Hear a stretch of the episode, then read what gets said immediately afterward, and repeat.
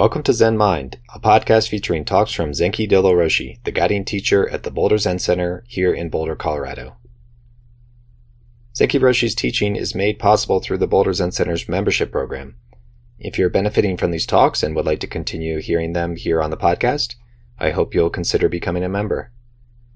You can do so on our website, boulderzen.org, and you'll find a link in the episode notes. Now here's Zenki Roshi with this week's talk. Good morning. Good afternoon in Germany.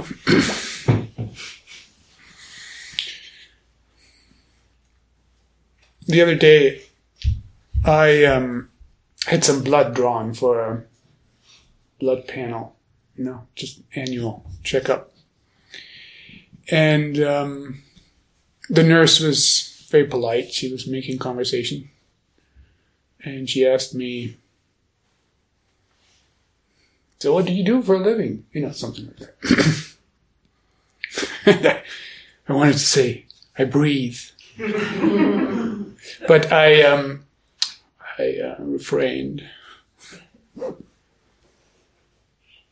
I refrain because, you know, when I say something like that, usually my wife uh, punishes me with an eye roll and she says, Zen nerd. so it's good to refrain. so I, I said, uh, I'm a meditation instructor, instructor. And she said, um, Oh, that's very cool. I like meditation. Uh, but I can never do it. and so I, um, that in itself is such a statement. I like it, but I can never do it. So I said, what, what do you mean you can never do it? And she said, well, it's just when I sit down, my mind is just out of control. And, uh, and I said, well, maybe, you know, you, you don't have to calm your mind. You can just be aware of your thoughts. And then she looked at me and she said, what arm do you prefer today? I said, the left arm, please.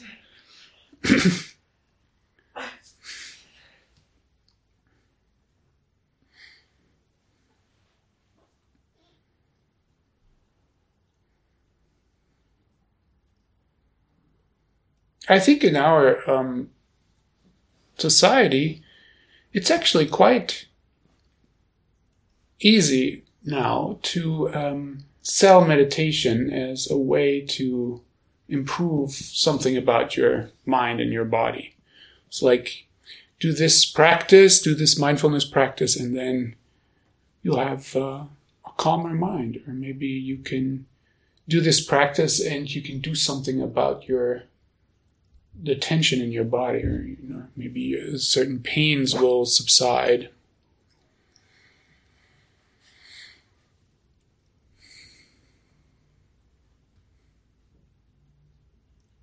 And um, and you know, on some on some level, that's true.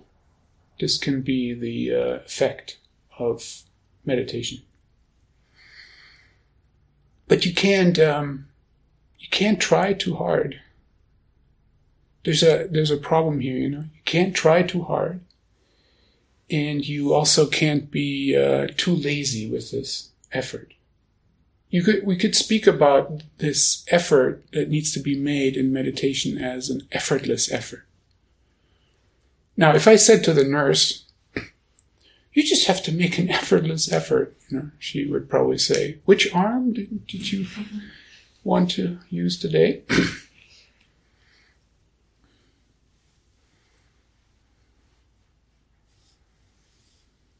so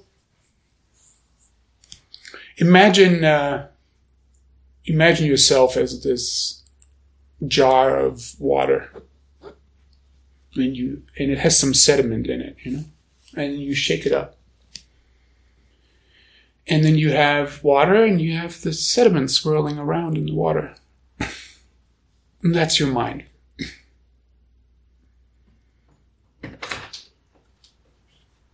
Come on in.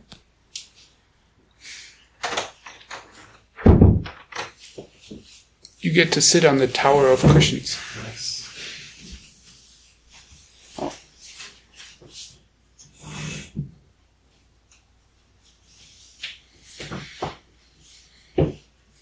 So that's your mind, all shaken up, stuff swirling around.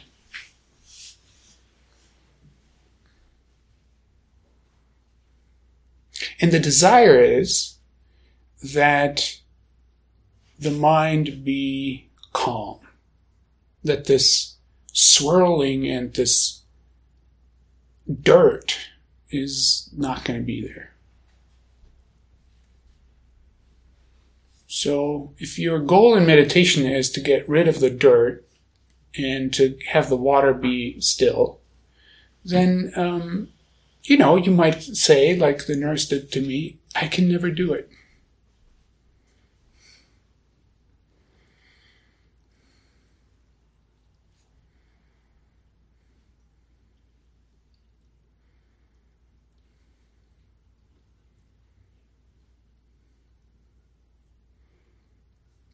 I think um, what I wanted to say to the nurse was something like um, you need to just be willing to meet yourself completely. You have to be willing to meet the swirling around of your stuff and find out that it's okay to have this stuff swirling around. But we can be uh, we can be very invested in uh, thinking that it's not okay.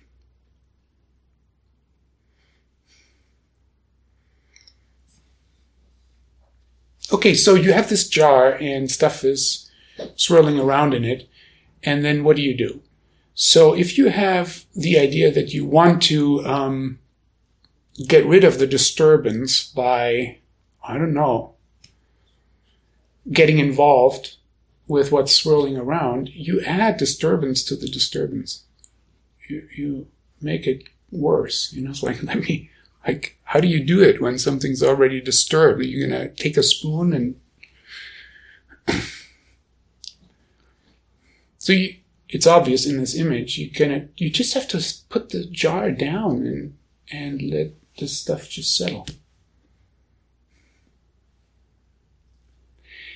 this putting the jar down and letting the stuff settle is, you could say, is um, the practice of stillness um, in in meditation. You know, in Zen in particular, there's a great emphasis on sitting still, physically still, because when you sit still with your body, you're inviting the mind into stillness too.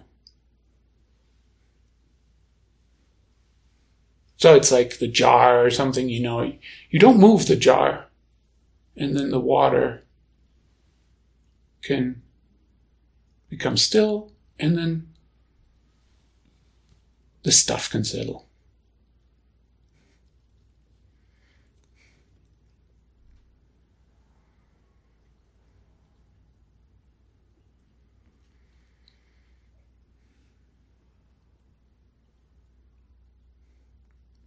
So then you can have the fantasy that the um, the goal of practice is to have this still mind, this clear water with no disturbance.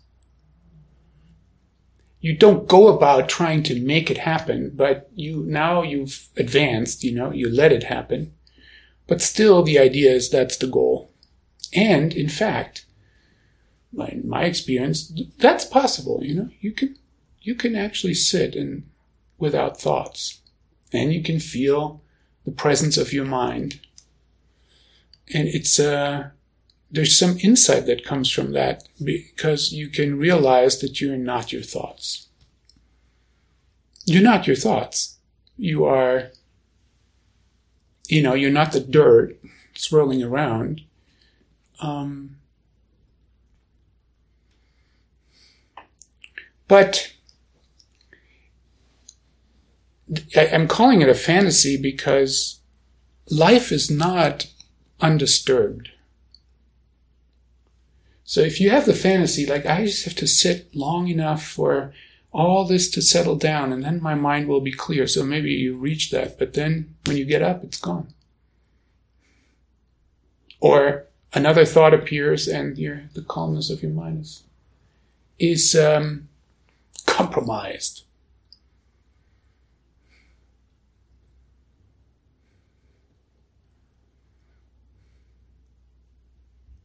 So it's really not about calming the mind. It's a, it's about a shift of perspective where you realize you're not the dirt that's swirling around, but you shift to being the water.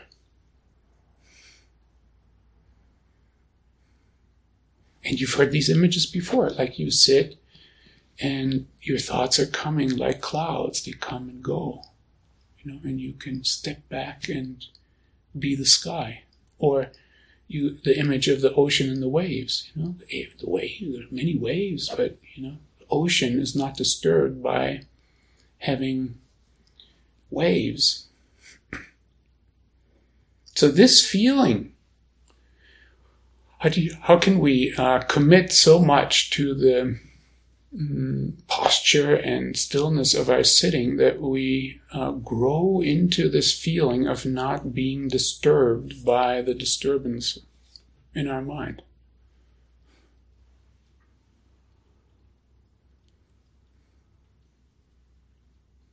I quote this very often because I think it's such a powerful statement.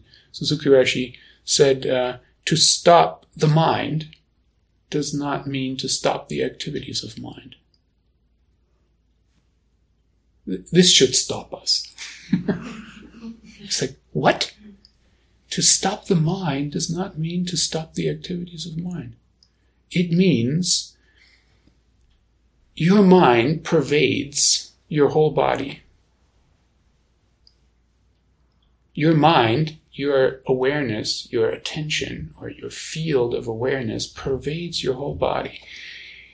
You know, instead of having attention track like this, you know, this mind, this thought, and I don't like it, and you interfere with what is going on. Your mind, your attentional field pervades the whole body. The body is settling into itself and the disturbances, the thoughts, the discomfort in your body can just be there.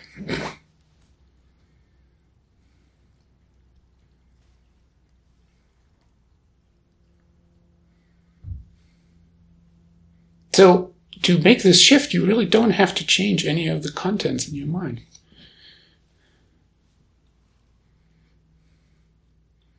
The shift will change something about your mind, but it's not, you know. Now, I say all this, but it's not, um, it's not something we can really think our way to, because otherwise we would just go, you know, I would say this, you would understand it, and you walk out the door and you say, like, okay, I'll do that. so the practice is to commit to this sitting regularly so that every day you allow, you invite this, you invite this shift and this settling. And then there's a trust involved that this mind that you are inviting um, is available to you in your life at first it's not like so obvious like you you don't you're not so sure about if it's really available. Like uh, things are just the same. My mind is busy and I, my experience is it does it does um, begin to penetrate or yeah be available in ways that we can't uh, predict or uh, imagine or control.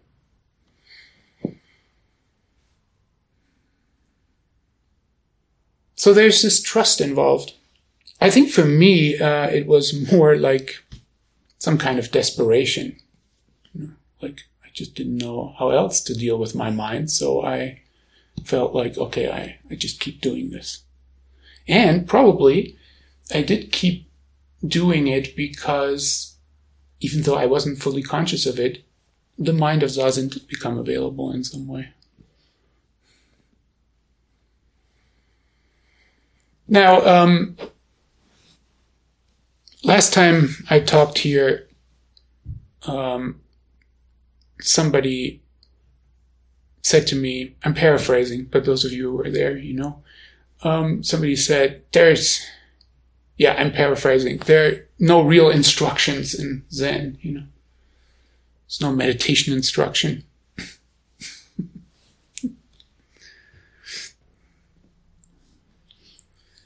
and um, that that was very disturbing to me. so I've been uh, feeling feeling this out. Well, it's not quite true, but there's something true about it because it's the instruction, at least the way it was for me and how I'm continuing it, is not very methodical. And so that can be confusing particularly for us, maybe in our culture where we're where we're used to getting methodical instruction. I mean, we think instruction is good when it's methodical and clear, and can follow it, and so yeah, and there's some truth to that. But for example, uh, take an instruction like just sit. No, that's an instruction, you know, just sit. And then you're like, Okay. So, um, how do I do that?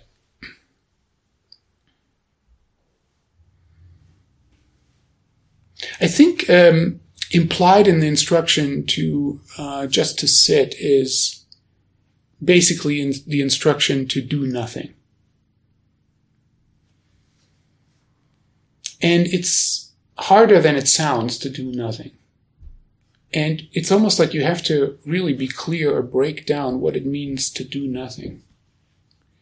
It's like when you notice the desire to interfere with what is happening right now in your body and mind, we're talking about meditation, you have the intention to drop that desire when you feel the desire to interfere with what is going on in your body and mind at this particular moment, you notice that desire and you drop it. That's doing nothing. It's just the way it is.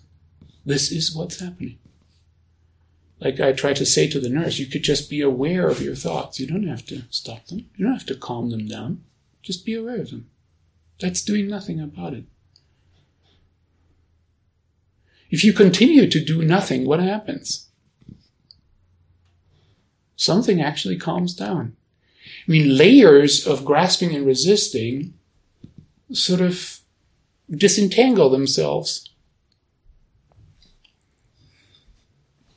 There's this famous phrase, this famous koan phrase, the great, this is from a poem, the, the the great way is not difficult, just do not grasp or resist. Okay, I've talked about this a lot, grasping and resisting, but here you see like the meditation instruction is actually, the meditation instruction of just sitting or do nothing is to go just realize that. Do that in this moment. When the desire, when grasping or resisting arises, you want to alter something about what you're experiencing, just don't do that. And then you realize the great way is not difficult.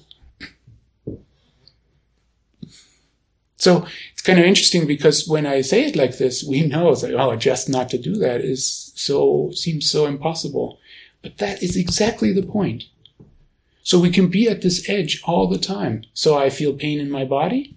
What is it like to just not do anything about it? The other day I woke up and I had like a little kink in my neck, you know. I slept on the couch because we have this baby and the baby cries and then I, you know, so we just, we all disturb each other. So I decided, okay, I'll sleep on the couch and then I woke up, you know, internally like this. And then I went to Zazen. Yeah. It's like, this is also the problem. When you sit down, you feel more of what you're feeling. When you sit down, you feel more of how disturbed your mind is. This is why the nurse doesn't really want to do it because it's like we meet ourselves more fully. It takes courage to do that. To sit down in the midst of everything that's wrong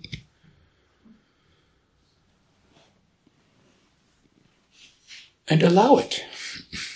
So uh, I was studying this minutely because I felt my resistance to the pain in my neck. You know, it's like this contracted muscle, and it would be easy if you could tell the muscle, stop that. But the muscle has its own mind. You know? It's doing that. So what can I do?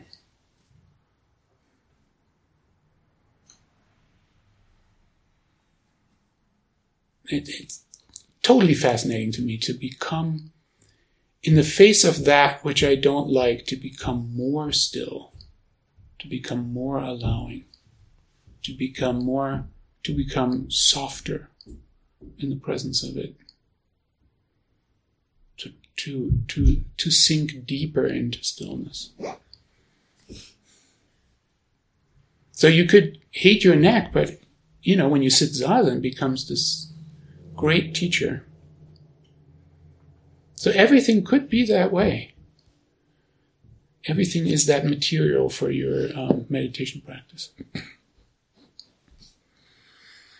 If you choose to do this just sitting instruction. So it's not imprecise. It's more like it's so general that actually everything becomes material for it and then it seems very vague. Okay, there's another instruction. Um, think not thinking.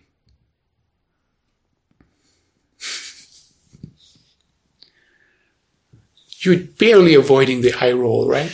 okay. Um, okay. So this is coming from uh, this is coming from a story where master, Yao Shan, uh, Zen teacher from the 8th century. a monk asks him, basically, he asks him, How do you sit zazen? What do you do in steadfast sitting? And Yao Shan says, Think not thinking. And the monk says, How do you think not thinking? Good question. How do you think not thinking? And Yao Shan says, Non thinking. Ah, Okay.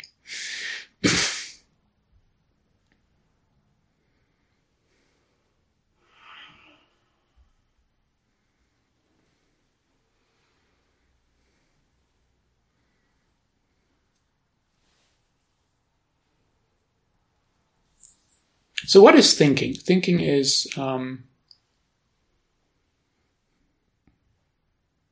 you know, you let's say you see uh, you see something and you say, "Oh, that that's that's the floor." No, that's that's a fan. That's a thought, right? It's like I have this, or um, you have a feeling, and then I feel feel anxious. Okay, then you have a thought,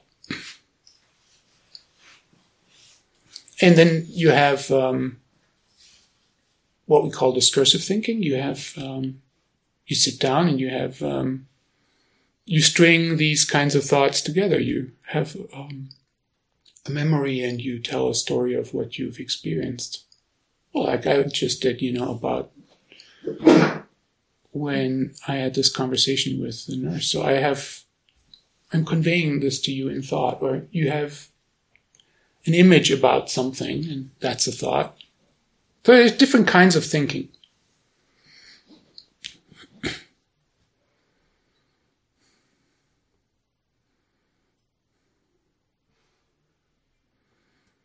But this instruction, I think, if we can, if we can, um, if we again ask ourselves, how do we do it? How do we do that as a meditation, in, in meditation technique, you know, use it as an instruction? It's like, as um,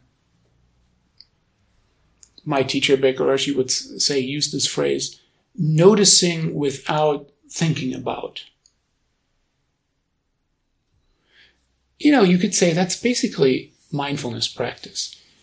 Attending, using the mind, using the, the function of the mind to attend without conceptualizing what you are attending to, without conceptualizing what you're noticing. So, just seeing what you're seeing and not conceptualizing it. Not doing, oh, this is a floor and, you know, I like the floor. It's cherry. I'm so glad we have a cherry floor. Or, God, why did they put the cherry floor in here? I don't like cherry. Um, you know, that's, that's noticing and then thinking about it. So this this is a refraining, refraining from thinking about it because the mind has a habit to notice and then think about it. And so it takes, we're talking, you know, I'm kind of talking, continue to talk about effortless effort. You, you have, you kind of have to make an effort to not let the mind go into its habit of thinking about it. On the other hand, it's pretty effortless because when you have found out that the mind doesn't have to think about everything, you just notice it. And that's it. You have the impression and you move on to the next impression. So thinking is actually the same. If you notice that a thought is coming, do you grab it and elaborate on it, or can you let the thought come, present itself, and then disappear? So thinking not thinking is actually not not thinking. You understand? Thinking not thinking is not no thought at all. Thinking not thinking is, as Yao Shan put it, and we don't know what the Chinese was, but non-thinking, and it's something like do not let the mind go into elaboration on what is what it is noticing. And you can notice sights and sounds, and you can notice thoughts. So there's a discipline here.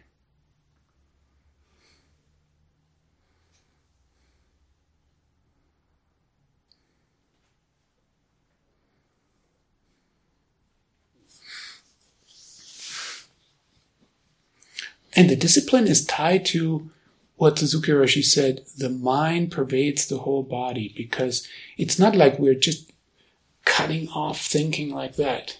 It's more like we settle into a field of awareness that finds out it doesn't need to think.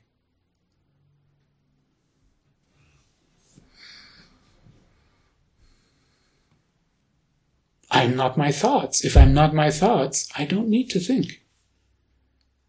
I can actually just rest in my presence.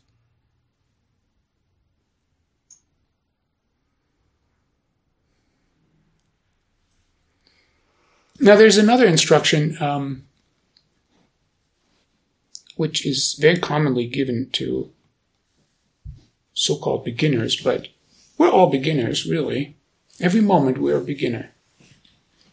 Beginning, beginner's mind, because in each moment, this um, challenge of how to um, not grasp and resist exists, you know, for each person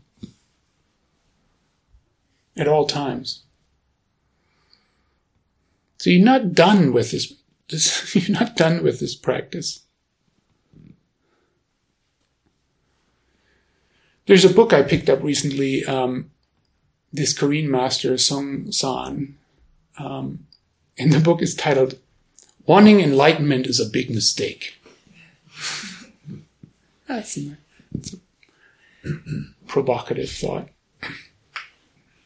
Wanting enlightenment is a big mistake.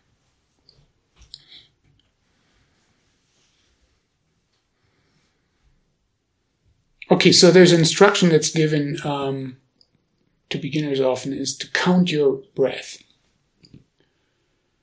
If you haven't heard this, it's uh, you breathe in, and I recommend when you breathe out, you say one, breathe in, and with your out breath, you say two, breathing in, and then with your out breath, you say three, and so forth, till ten. And when you notice that your mind is starting to go into discursive thinking, starting to wonder, you bring yourself back to one.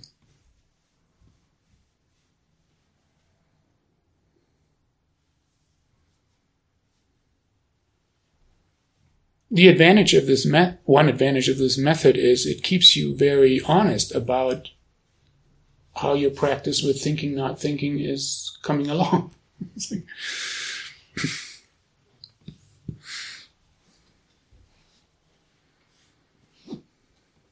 But it's interesting uh, when I work with someone who is counting the breath, and some people are very um, um, disciplined about this. Other people, you know, are not. But some people, it's like are really doing it. And then a common complaint um, about this practice is it's it feels so rigid or so mechanical or it's like I feel like I'm putting my mind on a leash and yeah, exactly. That's what we're doing. We're putting our mind on a leash. And um, and the people who don't do this practice, they they would they usually come and say, "My mind is all over the place. It's like I can't do anything about it. It's like it's just rambling on and it's like it doesn't it, it never stops. It's like well have you tried counting your breath? Mm, no.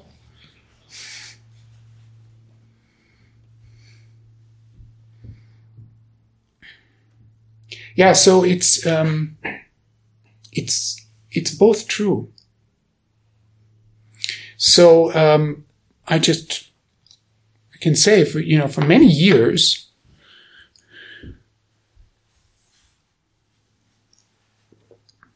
I didn't, I didn't want to dismiss this practice of counting the breath.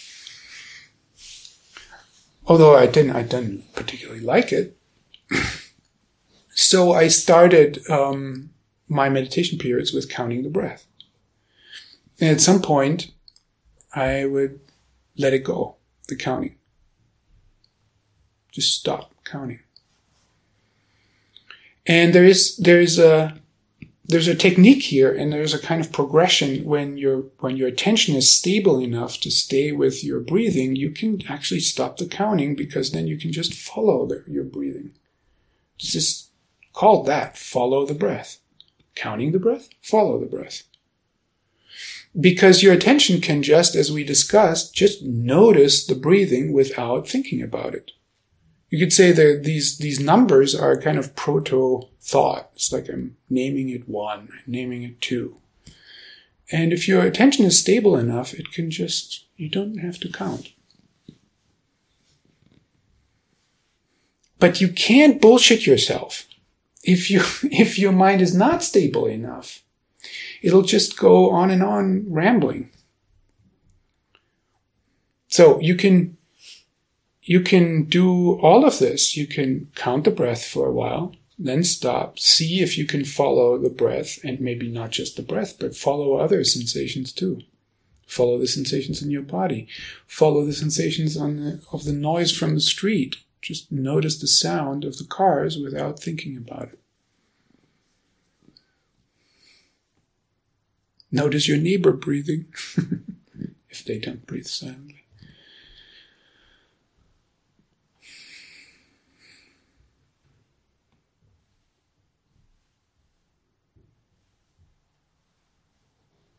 And then just sitting, just sitting, doing nothing evolves out of that. You can, it's like, yeah, you can just let go of the effort to count or to follow and rest in this field that opens up and just let things happen.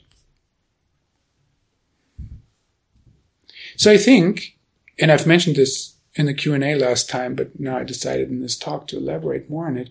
There's a tendency in Zen to instruct the um, endpoint, you know, just sit.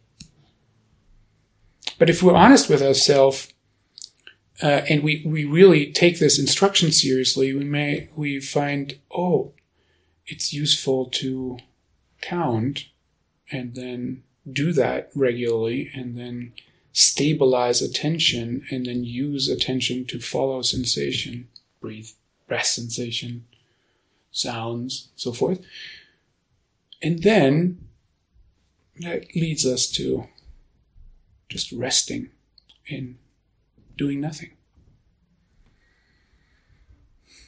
So in these, you know, you can find when when you hear meditation stru- instruction in other uh, in other contexts, it, it's always related to to this kind of um,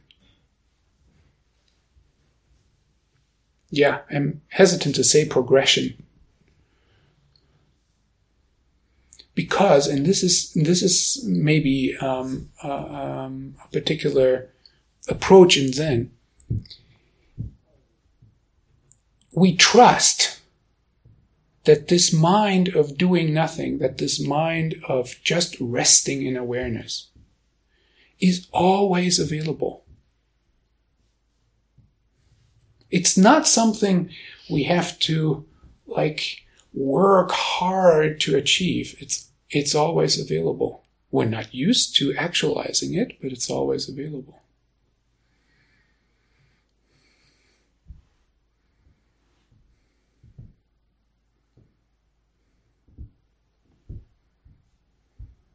So to to want some to want to want a certain state of mind, to want a calm state of mind, or to want enlightenment, is already a mistake, as Master Seung Sahn is.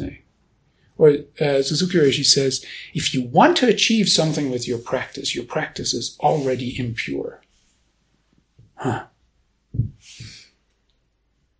Already impure. Here's another self accusation. oh shit, I'm already impure.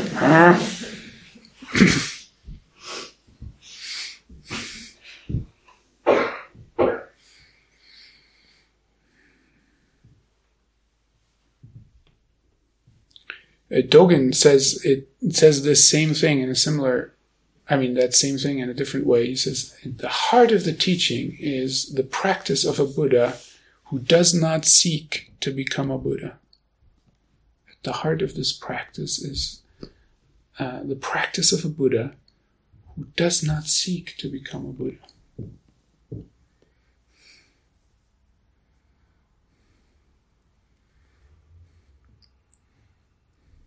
to me, you know, a statement like this is, in a way, is already too religious. You know, Buddha. You know. I'm not even thinking about Buddha. I don't. I just don't want to. I just don't want to suffer so much. but being a Buddha is exactly that. It's uh, mastering your suffering. So at the heart of the teaching is the practice of a Buddha, and this this is important it's a practice of a Buddha because that mind is already something that's available. And by seeking to become a Buddha, you are teaching yourself all the time that, that it's not the case. You need to still work to get there. So you're adding uh, disturbance to disturbance. Okay, but instead of getting lost in those lofty, abstract thoughts, we sit down and we do that. Yeah. Every time you sit down, you do that.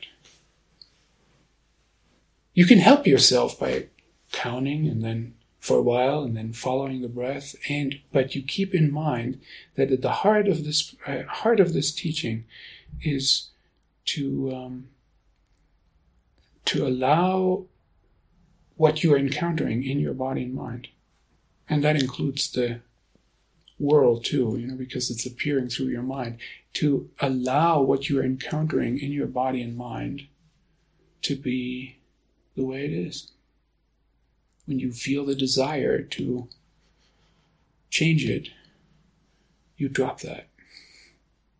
When you feel the desire to change that, I don't want that pain, you notice that and you drop that. When you're bothered, you notice that and you drop that.